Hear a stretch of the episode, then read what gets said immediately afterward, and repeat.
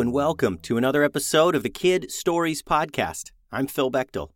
Let's get on to some shout outs. Xavier and Oliver from Newcastle, Australia are big fans of the show. I think if you two were characters in the stories, you would be the shape shifting ninja brothers of Cliffside City.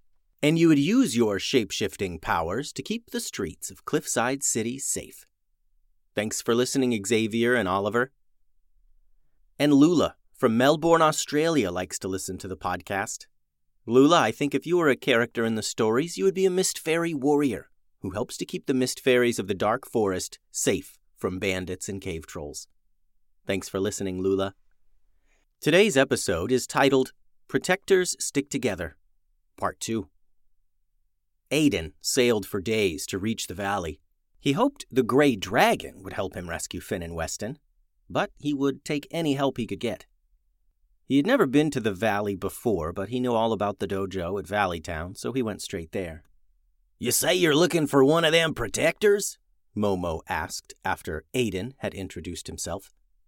Yeah, I'm looking for the Grey Dragon. I need his help, Aiden said. Uh huh. Eugene's a pretty popular fella, said Momo. Uh, unfortunately, he's away at the moment. Do you know when he'll be back? Aiden asked. I sure don't, said Momo. It'll be a while, I think. Him and Max are gone on one of those retrieve the artifact and defeat the bad guys kind of mission. You know the type. I understand, said Aiden, feeling dejected. He did not look forward to going on this mission alone. But hey, we're always down to help some protectors, said Momo. Y'all are good people. Oh, thanks. That'd be great if you could come help, said Aiden. Oh, not me specifically, no way, but uh but you know Ben Ben'll probably do it, said Momo. Do what? asked Ben Ben from across the training yard. He ran over to hear more. This guy's a protector, said Momo. He needs help on an important mission. What kind of mission? asked Ben Ben. I'm kind of burnt out on the whole retrieve the artifact and fight the bad guys missions. I'm taking a break from those. Oh, it's a rescue mission to the dark side, said Aiden. A rescue mission? I haven't done one of those in a while. Yeah, sure, I'm in. To the dark side, you said? Ben Ben asked. Yep, I can tell you all about it on the way, said Aiden. Oh, totally. Time is of the essence and all that, agreed Ben Ben. I'll just grab my adventure bag. And so Aiden and Ben Ben hiked back to Beechwood Beach while Aiden told Ben Ben everything he knew. So you just have the location in your head? Ben Ben asked. Like you know exactly where this lady of the lake is even though you've never been there? Yep, I'll take us right to it, said Aiden. And is it Lady of the Lake or Lady in the Lake? Ben Ben asked. Aiden thought for a moment. Uh, I don't remember exactly. It's not important. Ben Ben shrugged it off, and he and Aiden made it back to the boat and set sail before dark. Days later, they reached the dark side. Their little boat rocked in the waves, and the water below appeared black. Periodically, they would see glowing creatures flash in the ocean below, sometimes right up near the surface. Small islands in the distance were illuminated by glowing creatures flying and moving about. Even some plants glowed, and Ben Ben and Aiden watched in amazement as their huge glowing leaves swayed in the cool ocean breeze. This place is wild, said Ben Ben. Yeah, agreed Aiden. So you just know where this island is, huh? Where the Lady of the Lake lives? asked Ben Ben again. I do. I know where everything is here in the dark side, said Aiden. Well, not everything, maybe. I think I know most of it. That little girl, Juna, just like put it in my head. She had me dream of it, and I remember it.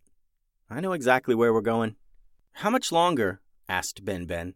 I don't really like being out on the water here. I feel like we're going to get swallowed up by some giant glowing whale or something. Oh, not long, said Aiden. And their boat sailed quietly until they reached a large island, much like the others they'd been sailing by. They quietly sailed the boat near some rocks and dropped anchor. Goose leaped out of the boat and began sniffing around on the beach. Glowing green vines wrapped around tall palm trees and the huge palm leaves just barely glowed a dim yellow As Ben Ben and Aiden walked up to the beach and near the tree line, strange little animals scattered and rustled in the trees. Little squirrels with snake tails made tree branches tremble and shake. Huge bumblebees that made a high pitched ya ya ya sound flew away deeper into the island. What's next, Aiden? asked Ben Ben. Let's take a lap around the island first, Aiden suggested.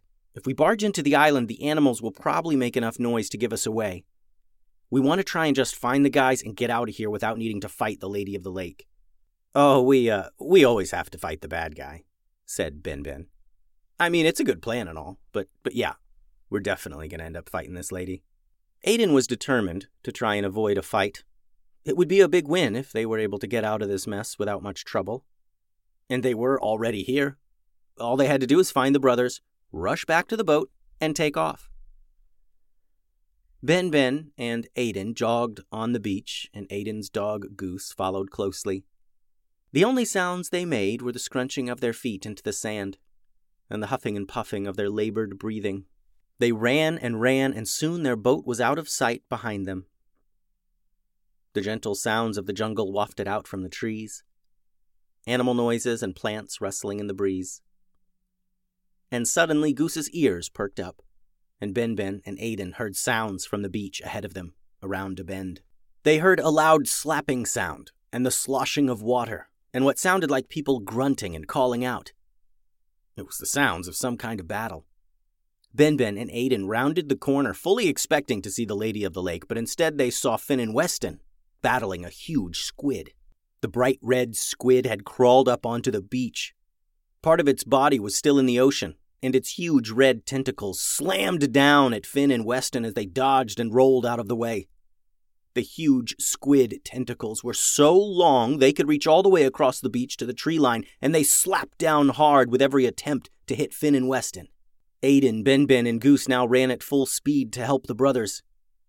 When Aiden got close, he skidded to a stop in the sand and revealed his sword.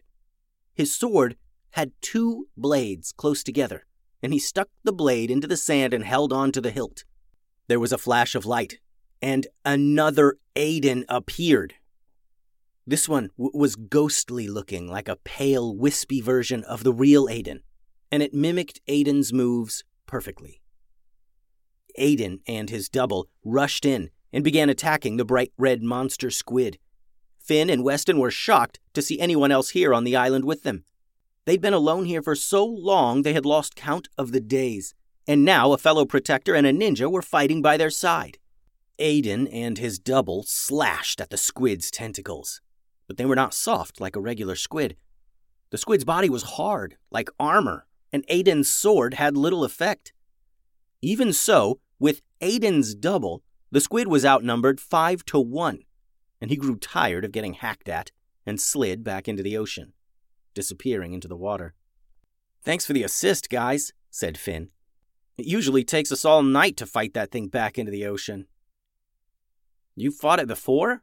asked Aiden. Almost every night, said Weston. If it's not the bright red squid, then it's some other beast from the ocean trying to come inland and wreak havoc on the island. That's why she keeps us here. Yeah, that's why we're here, said Aiden. We came to save you from the Lady of the Lake. Juna came to me in a dream.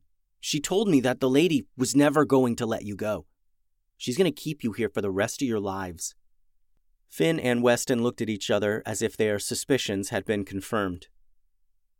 Yeah, we'd been getting that idea lately, said Weston. Well, then come on, said Aiden. We have a boat not too far from here. Let's go. Goose ran ahead of them back to the ship, and as they sprinted through the sand, Finn said to Aiden, She probably knows you're here by now. What? How? asked Aiden. She knows everything that goes on here. We don't know how she does it. It's like she is the island, answered Finn. We think that's why she doesn't ever leave. Aiden considered this, and it made some strange sense. Perhaps the Lady of the Lake wasn't a person, so much as a projection something the island itself made to talk to people. Maybe the island created the Lady of the Lake to get people to protect it from the sea creatures. But it only mattered so much. You can't keep people prisoner on an island.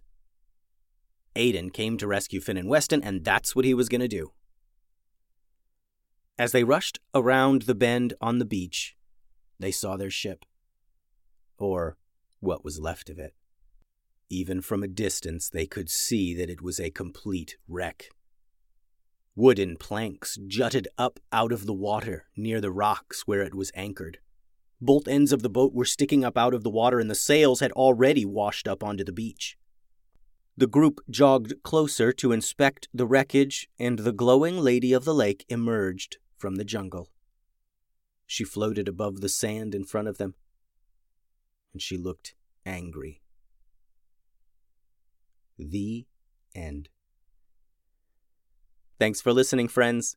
The website is kidstoriespodcast.com. Send all your drawings and things to kidstoriespodcast at gmail.com.